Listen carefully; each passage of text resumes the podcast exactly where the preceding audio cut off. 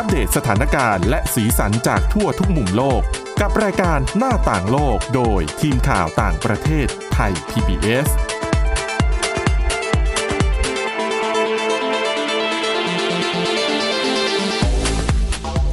สวัสดีค่ะคุณผู้ฟังต้อนรับเข้าสู่รายการหน้าต่างโลกค่ะสำหรับวันนี้นะคะเรามีเรื่องราวที่น่าสนใจมานำเสนอเช่นเคยค่ะ สำหรับวันนี้พบกับคุณจารุพรโอภาสรัฐ และดิฉันสวรักษ์จากวิวัฒนาคุณค่ะ สวัสดีค่ะอะเรื่องแรกนะคะ ไปดูเรื่องเกี่ยวกับเวทีนางงามกันหน่อยนะคะ ซึ่งจริงๆ ในเมืองไทยประเด็นนี้ก็ได้รับความสนใจ เพราะว่าเมื่อไม่นานที่ผ่านมาก็จะมีคนไทยอะนะคะ ประกาศว่าสามารถไปคว้าสิทธิ์นะคะอืมของการเป็นเจ้าภาพจัดนางงามในเวทีระดับโลกมาได้ค่ะแล้วเ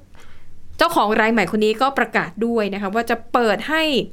ผู้หญิงที่เรียกว่าอะเป็นผู้หญิงข้ามเพศค่ะหรือว่าเป็นผู้หญิงที่อะผ่านการแต่งงานแล้วอะไรอย่างเงี้ยอืมมีสิทธิ์ที่จะเข้าร่วมในการประกวดนี้ได้นะคะค่ะแล้วก็เลยมีประเด็นที่คล้าย ๆ กันในสหรัฐอเมริกาเกิดขึ้นก็เลยเอามาเล่าให้ฟังนะคะ เป็นประเด็นเรื่องที่ศาลอุทธรณ์ของรัฐบาลกลางสหรัฐค่ะ เพิ่งจะมีคำตัดสินออกมานะคะ เรื่องที่มีคนไปยื่นเรื่องนะคะว่า เวทีการประกวด Miss United States of America เนี่ยเขาบอกว่าเวทีนี้ไม่ยอมให้หญิงข้ามเพศ เข้าร่วมการประกวดด้วยอืมอธิบายง่ายๆเลยคุณผู้ค่ะฟังบางท่านอาจจะไม่เข้าใจอะไรคือหญิงข้ามเพศ ก็คือสาวประเภทสองไงไหมคะ ก็คือผู้ชายแต่ใจเป็นหญิง แล้วก็ค่ะอาจจะไปผ่าตัดอืม แปลงเพศหรือว่าเปลี่ยนรูปลักษณ์ภายนอกให้ดูเหมือนผู้หญิงมากใช่ขึ้นนะคะ ที่เขาเรียกว่าผู้หญิงข้ามเพศค่ะ ก็มีคนไปฟ้องร้องนะคะหนึ่งเนี่ยก็คือคนที่ฟ้องร้องเนี่ยคือแอนนิต้ากรีนค่ะ เธอเป็นหญิงข้ามเพศเนี่ยแหละอืมเธอก็บอกว่าทางกองประกวดไม่ยอมให้เธอสมัคร เพราะเธอเป็นหญิงข้ามเพศนะคะ ล่าสุดค่ะศาลอุทธรณ์ของรัฐบาลกลางสหรัฐนะคะ ก็มีคำตัดสินมาแล้วว่า การประกวดนางงามระดับชาติ สามารถใช้สิทธิ์ตามบทแก้ไขเพิ่มเติมรัฐธรรมนูญฉบับที่หนึ่งมีสิทธิ์นะคะกองประกวดมีสิทธิ์ห้าม ไม่ให้หญิงข้ามเพศเข้าร่วมการประกวดด้วย เหตุผลก็เพราะว่า ถ้าหากให้หญิงข้ามเพศเข้าร่วมประกวดเนี่ยอาจจะเป็นการแทรกแซงเนื้อหาสาระสำคัญที่ทางเวทีประกวดเนี่ยต้องการจะสื่อไปถึงคนดู นั่นก็คือเรื่องความหมายของการเป็นผู้หญิง นะคะ ดังนั้นเนี่ยถ้าให้ผู้หญิงข้ามเพศไปร่วมประกวดมันอาจจะทำให้แบบการสื่อข้อความมันอาจจะแบบไม่ไม่ไม่ตรงประเด็นสักเท่าไหร่นะคะ ซึ่งคุณแอนนิต้ากรีนเนี่ยนะคะ ที่เธอเป็นหญิงข้ามเพศเนี่ยเธอบอกว่าก่อนหน้าที่เธอจะมาขอสมัครประกวดในเวที Miss United States of America เนี่ย เธอเคยไปเข้าร่วมงานประกวดมาแล้วหลายเวที ค่ะ อย่างเช่น เวทีการประกวด Miss Montana USA อืม Miss Earth แล้วก็ Miss World Universal นะคะ แล้วก็เอ่อเธอบอกว่า เนี่ย พอเธอไปสมัครในเวที Miss United States of America ที่เป็นปัญหาเนี่ยนะคะค่ะทางผู้จัดเนี่ยไม่ให้ไม่ปฏิเสธไม่สมัคร แล้วก็ให้ความเห็นว่าเธอเนี่ย ไม่ได้เป็นผู้หญิงโดยกำเนิดอืมก็เลยไม่ได้ไม่มีสิทธิ์นะคะ ซึ่งกรีนเนี่ยคุณนอกคุณกรีนเนี่ยนะคะ นอกจากจะฟ้องร้องเหมือนกับเป็นการแบบกีดกัน เลือกปฏิบัติเนี่ยนะคะ ยังบอกว่ายังฟ้องร้องผู้จัดงานด้วยนะคะว่าเออกองประกวดนี้ไม่ยอมอำนวยความสะดวกสาธารณะต่อผู้คนโดยเลือกปฏิบัติ โดยใช้เหตุผลทางเพศ หรืออัตลักษณ์ทางเพศ ซึ่งถือว่าซึ่งเธอฟ้องว่ามันเป็นสิ่งที่ผิดกฎหมายอะแต่อย่างไรก็ดีศาลตัดสินออกมาแล้วนะคะค่ะแปลว่าทางกองประกวดมีสิทธิ์ที่จะปฏิเสธได้นะคะ แล้วก็ ทนายความของฝั่งกองประกวดเนี่ยเขาก็ออกแถลงการมาชี้แจงอีกชุดหนึ่งเขาบอกว่า เหตุผลที่ไม่ให้ผู้หญิงข้ามเพศ เข้ามาร่วมประกวดเนี่ย เนื่องจากว่าการประกวดของ Miss United States of America ถูกออกแบบมา เพื่อส่งเสริมผู้หญิงที่เกิดมาเป็นหญิงตามธรรมชาติคือต้องการจะส่งสารถึงการส่งเสริมพลังของผู้ที่เป็นผู้หญิงมาแต่กำเนิดนะคะ อันนี้ก็ถือว่าเป็นสิทธิ์ของทางกองประกวด ซึ่งผู้พิพากษาเนี่ยก็เอ่อบอกว่าอันนี้ก็ต้องให้สิทธิ์กับทางกองประกวดนะ เพราะเขาค่ะว่ามีวัตถุประสงค์ที่ชัดเจนอืมในการประกวดอ่าดังนั้นเนี่ย ในอนาคตก็อาจจะต้องมองดูว่าอาจจะมีเวทีการประกวดอื่น ๆ ที่อาจจะจัดขึ้นมาสำหรับผู้ที่มีความหลากหลายทางเพศโดยเฉพาะ อันนั้นน่าจะเหมาะสมมากกว่านะคะอะแต่นี่ก็ถือว่าเป็นประเด็นที่น่าสนใจ เพราะว่า ในสหรัฐอเมริกาค่ะประเด็นเรื่องสิทธิมนุษยชนสิทธิในการดำรงชีวิตเนี่ยเป็นประเด็นที่ค่อนข้างละเอียดอ่อนค่ะนะคะ แต่เนี่ยดิฉันเห็นว่าเป็นไม่บ่อยครั้งนะ ที่ผู้พิพากษาจะมีคำตัดสินเอ่อในลักษณะที่ยินยอมให้มีการเลือกปฏิบัติทางเพศแบบเนี้ยอ่าอะใช่แต่ถ้าค่ะฟังเหตุผลแล้วก็พอจะฟังขึ้นแต่ก็เนาะเข้าใจทางกองประกวดได้นะคะ อย่างค่ะเช่น ถ้าพูดกันตามตรง คนที่เกิดมาเป็นหญิงโดย กำเนิดเนี่ยค่ะค่ะ ในเรื่องของกายภาพ อันนี้อืมดิฉันว่ามีส่วนสำคัญ ในเรื่องของค่ะการเข้าประกวดเหมือนกัน คือผู้ชายก็ต้องยอมรับว่าส่วนมากก็ต้องมีส่วนสูงที่สูงกว่าผู้หญิงอยู่แล้วร่างกายกล้ามเนื้อใช่อะไรก็จะแข็งแรงกว่าผู้หญิงนะคะถ้าเห็นได้ชัดก็คือเรื่องของกายภาพที่มีต้นทุนไม่เท่ากันในเพศอยู่แล้วนะคะ ค่ะ ก็ก็เข้าใจได้ว่า เออเออแต่ละอย่างเขาก็ต้องการใช่ ส่งเสริมอะไรของเขาค่ะก็จุดเด่นของเขานั่นแหละค่ะ แต่ในฝั่งของคุณแอนิต้ากรีนนะคะ ที่ออกมาฟ้องในครั้งนี้ก็บอกว่าอะแม้ว่าจะแพ้คดี แต่เธอก็บอกว่าอะอย่างน้อยเนี่ย เหตุการณ์ที่เกิดขึ้นมันก็เป็นข่าวใหญ่ในสหรัฐอเมริกา และมันทำให้สังคมเนี่ย เหมือนกับเข้าใจแล้วก็รับรู้ถึงเรื่องของการกีดกันบุคคลข้ามเพศ ในวงการนางงามมากขึ้น แล้วก็ยืนยันนะคะว่าไอกองประกวด Miss United States of America เนี่ย อยู่ในฝั่งที่ผิดของประวัติศาสตร์อืมก็คือยังยืนกรานอยู่ตัวเองค่ะอยู่ดีนะคะ ว่าตัวเองเนี่ย ควรจะมีสิทธินะอืมอะแต่อย่างไรก็ดีนะคะ เธอก็ยืนยันว่า ไม่ว่าจะเป็นหญิงข้ามเพศ หรือเป็นผู้หญิงแต่โดยกำเนิด ต่างก็ มีความงดงามในแบบของตัวเองอืมอันนี้ก็เห็นด้วยเช่นเดียวกันนะคะนะคะทุกคนทุกคนมีความสวยงาม ความหน้าตาดีของแต่ละคนแตกต่างกันไปอยู่แล้ว ใช่อะจบจากเรื่องเวทีนางงามนะคะ เอาค่ะไปดูเรื่องขนแมวก่อนดีกว่า อันนี้ที่ฉันสนใจเป็นการส่วนตัว เขาบอกว่าขนแมวเนี่ยสามารถช่วยไขปริศนาในคดีอาชญากรรมได้ มันเป็นยังไงคะคุณจารุพร ใช่ค่ะอันนี้คือทีมนักวิจัยจากมหาวิทยาลัยฟรินเดอร์สของออสเตรเลียนะคะเขาออกมาค่ะ วิจัยว่าเขาทดเขาเป็นการทดลองแล้วก็ทดสอบครั้งแรกของโลกเลยนะคะว่าค่ะขนแมวเนี่ยสามารถกักเก็บร่องรอย DNA ของมนุษย์ได้อ๋อ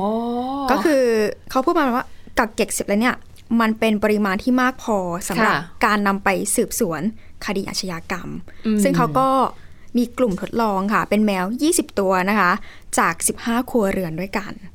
อ่านเสร็จแล้วค่ะ การทดลองเนี่ยเขาจะมีขึ้นในบ้านที่แมวอาศัยอยู่ค่ะ โดยผู้วิจัยเนี่ยนะคะจะเก็บตัวอย่างของร่องรอย DNA จากขนแมว ด้วยการขั้นตอนของเขานะคะก็คือการเช็ดถูที่ลำตัวข้างขวาของแมวนะคะค่ะสองครั้งค่ะ จากนั้นค่ะก็จะมีการเก็บตัวอย่าง DNA จากบุคคลที่อาศัยอยู่ในบ้านหลังเดียวกัน อืม โดยตามปกติแล้วเนี่ยการสืบสวนคดีอาชญากรรมเนี่ยเขามักจะใช้ร่องรอย DNA จากการสัมผัสนะคะ ที่เกิดขึ้นหลังจากมนุษย์เนี่ยไปจับต้องสิ่งของหรือว่าแตะพื้นผิวต่างๆ ถ้าอย่างที่เราเคยเห็นก็คือเขาจะมีแปลงของเจ้าหน้าที่อะค่ะค่ะเหมือนจะมีการใช้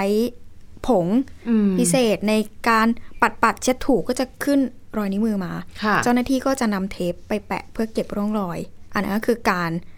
เก็บ DNA จากการสัมผัสค่ะ ซึ่งทีมนักซึ่งทีมผู้วิจัยเขาคาดนะคะว่า ร่องรอย DNA จากขนแมวเนี่ยน่าจะเป็นฝุ่นละอองที่ร่วงหล่นจากร่างกายของมนุษย์ ก็อย่างเช่นพวกเซลล์ผิวหนัง แล้วก็พวกเศษเส้นขนซะมากกว่านะคะ ซึ่งหลักฐานพวกนี้เนี่ยนะคะอาจจะช่วยชี้ตัวบุคคลภายนอกนะคะ ที่ลักลอบเข้ามาในบ้าน หรือว่าจะช่วยให้ตำรวจเนี่ยตัดผู้ต้องสงสัยบางรายออกไปจากการสืบสวนได้ อืมค่ะ โดยจากการทดลองนะคะ ทีมนักวิจัยก็พบค่ะว่า ร่องรอย DNA จากขนแมวถึง 80%เนี่ยอยู่ในระดับที่สูง แล้วก็ชัดเจนพอที่จะตรวจสอบได้นะคะ โดยไม่มีความแตกต่างอย่างมีอย่างมีในยสำคัญระหว่างแมวพันธุ์ต่างๆ ไม่ว่าจะเป็นในเรื่องของปริมาณ DNA ที่เก็บมาได้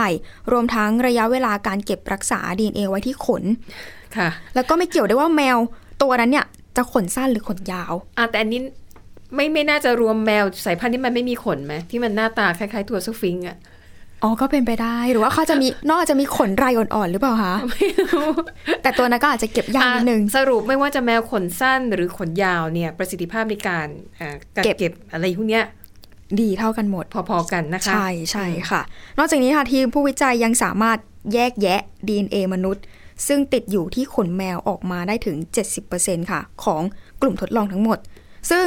สามารถนำไปใช้วิเคราะห์ตีความเพื่อ ไขความกระจ่างในคดีอาชญากรรม เขาบอกว่าได้ได้เป็นอย่างดีเลยค่ะค่ะโดยการทดลองครั้งนี้นะคะ พบร่องรอยดีเอของบุคคลลึกลับบุคคลลึกลับที่ไม่ใช่สมาชิกในครอบครัวด้วยนะคะ พบมาจากแมวเขา เก็บมาจากกลุ่มตัวอย่างแมว 20 ตัวค่ะแล้วเขาไปพบร่องรอยดีเอบุคคลลึกลับที่ไม่ไม่ใช่สมาชิกในครอบครัวเนี่ยจากแมวถึง 6 ตัวเลยนะคะอืมไม่รู้ว่าน้องไปเอาที่ไหนมาหค่ะรือว่ามีใครแอบเข้ามาในบ้านหรือเปล่าอืมเขาก็บอกด้วยว่าทั้งๆที่ไม่มีคนแปลกหน้า มาเยือนที่บ้านเลยในช่วงสองวันก่อนทำการทดลองนะคะค่ะก็เป็นไม่ได้ที่ก่อนหน้านั้นสองวันอาอาจจจะจะมีมีสัมผัสกับคนอื่นอ่าอาจจะมีคนอื่นเข้ามาหรือไม่ก็น้องอาจจะแอบหนีออกจากบ้านก็ได้นะคะๆค่ะ แต่เขาบอกนะคะว่า ผลการวิจัยในครั้งนี้ ยืนยันว่าขนแมวเนี่ย สามารถที่จะช่วยไขคดีอาชญากรรมได้อืมแต่ทีมผู้วิจัยก็บอกว่า ก็ยังต้องทดสอบต่อไปเรื่อยค่ะๆไม่ใช่ว่าทำการทดลองครั้งเดียวแล้วก็จะฟันธงได้เลย เพื่อข้อมูลที่แน่ชัด แล้วก็รายละเอียดที่เพิ่มขึ้นค่ะก็ต้องดำเนินการทดลองต่อไปนะคะ ก็จะทำให้การวิเคราะห์ร่องรอย ดีเอจากขนแมวเนี่ยมีความถูกต้องแม่นยำมากขึ้นเออก็น่าสนใจเนาะอืมเพิ่งได้ยินเรื่องราวในทำนองนี้เป็นครั้งแรกนะคะ แต่จริง ๆ จะว่าไปขนแมวเนี่ยมันก็มีประโยชน์หลายอย่างนะคะ ที่ดิฉันเห็นแล้วก็รู้สึกทึ่งกับเจ้าของแมวมากก็คือ บางทีคนที่เขาโพสต์ขายของออนไลน์อะค่ะอย่างของอะไรเล็ก ๆ น่ารักน่ารักอะดิฉันดูรูปถ่ายโอ้โหูวางบนแบบ คิดเอาเองนะ น่าจะเป็นพรมสวยมันแบบช่วยขับให้สินค้าดูเด่นขึ้นอืมแล้วก็มีหลายคนเอาภาพเบื้องหลังมาค่ะบอกว่าจริงๆไอ้ที่เราเข้าใจว่าเป็นพรมน่ะ มันคือขนแมว ขนแมวที่บ้านที่เลี้ยงไว้ อ๋อเหมือนที่ฉันคุณเคยเห็นไหมอารมณ์ประมาณแท่งลิปสติกไหมคะเออไปวาง อ๋อนึกออกแล้วค่ะ ตอนแรกคิดว่าเป็นพรมอย่างดีเลย เพราะว่าเงาไม่หน้าใช่ดูไม่ใช่ ขนน้องเป็นนะขคะนแมวใช่นะคะออเป็นเครื่องประดับอะไรที่มันวิบวับวิบวับค่ะอย่างเงี้ยก็วางลงไปบนขนแมวแล้วก็แบบซูมแบบ close up ใกค่ะล้ๆเออ ก็มีความดูเป็นซิก prop ซักประกอบ ดูเป็นพร็อพใช่ประกอบฉากที่ดูมีมูลค่าขึ้นมาเลยค่ะก็ดีแต่อาจจะนะไม่ใช่แมวทุกตัวที่ให้ความร่วมมือนะคะ อ่าถูกต้องนะคะอะแต่อยู่บ้านท่านอย่านิ่งดูได้อ่าช่วยเป็น ในแบบนางแบบให้เจ้านายอ้าวไม่ใช่เจ้านายสิ ให้ทาสได้ให้ทาสขายของบ้างนะคะแต่บางตัวก็นิ่งเกินนะคะขยับทำอย่างอื่นบ้างค่ะอะนั่นก็คือประโยชน์ของแมวนะคะที่ดิฉัไม่นคิดเองว่าจะมีประโยชน์เออทางนิติ วิทยาศาสตร์อะไรใช่ประมาณนี้ด้วยอะค่ะ แล้วก็เลยสงสัยว่าแล้วเขาจะไปทำแบบวิจัยแบบนี้กับพวกสุนัขบ้างหรือเปล่าอืม เพราะสุนัขนี่ก็คลอเคลียร์ไม่น้อย ใช่ค่ะ ใช่ไหมคะอะแต่ว่าก็เป็นบทความที่น่าสนใจนะคะอะยังมีอีกเรื่องหนึ่งน่าสนใจเช่นเดียวกันนะคะ เป็นเรื่องราวในประเทศฝรั่งเศสค่ะ ที่เขาหันมาใช้จักรยานอืมในการขนย้ายลงศพ คือถ้าตามปกติแล้วเนี่ย การขนย้ายลงศพนี่จะต้องใช้รถยนต์เนาะเพราะว่าค่ะลงศพก็มีน้ำหนัก น้ำหนักมากแล้วก็ขนาดใหญ่ แต่เหตุผลอะไรคะที่ทำให้ในฝรั่งเศสเนี่ยเขาหันไปใช้รถจักรยานค่ะ อันดับแรกก็คือเรื่องของการดูแลโลกค่ะ พยายามที่จะลดมลพิษคือ คนคนนี้ที่เขาเป็นผู้มาบุกเบิกกิจการค่ะต้องเรียกว่าเป็นผู้หญิงคนนี้ก่อน ผู้หญิงคนนี้เนี่ยเขาที่บ้านเขาทำธุรกิจ ครอบครัวเกี่ยวกับการจัดเอองานศพอยู่แล้ว ซึ่งปกติในฝรั่งเศสหรือว่าในแถบยุโรปอะนะคะเขาจะค่ะไม่ได้เหมือนบ้านเราที่จะ เผา เขาจะเป็นอืมฝังใช่ค่ะ การฝังก็คือ เขาจะทำพิธีจากโบสถ์เสร็จค่ะ แล้วก็จะเคลื่อนนำลงศพเนี่ยค่ะ เคลื่อนไปที่สุสานถูเพื่อกไปต้องฝังค่ะที่นั่นเพราะฉะนั้นถ้าเกิดว่าในระยะไกลเนี่ยการค่ะใช้รถยนต์เนี่ยอาจจะตอบโจทย์ค่ะแต่ในระยะใกล้ที่ไม่ได้ไม่ได้ไกลมากถึงขนาดอืมว่าบางบางพื้นที่คือใกล้มาก ถ้าค่ะเกิดว่ามีการลดปริมาณการใช้รถยนต์ค่ะก็น่าจะดีอืมเธอคนนี้ค่ะก็เลย คิดค้นเออไหนๆใกล้ๆแล้วก็เอาเป็นแค่จักรยานก็พอค่ะ ซึ่งบางคนบอกว่าแต่ลงศพหนักมากเลยนะอืมจะปั่นไหวไหมคือเธอบอกว่าปั่นไหวในระดับที่เป็นทางเรียบค่ะ แต่ถ้าเป็นทางที่มีความลาดชัน คือรถจักรยานตัวเนี้ยค่ะ เขาจะดัดแปลงให้ข้างหน้าเนี่ย เป็นเหมือนที่ใส่ลงศพอะนะคะค่ะไม่ใช่เป็นที่วางโดดๆเลย จะเหมือนมี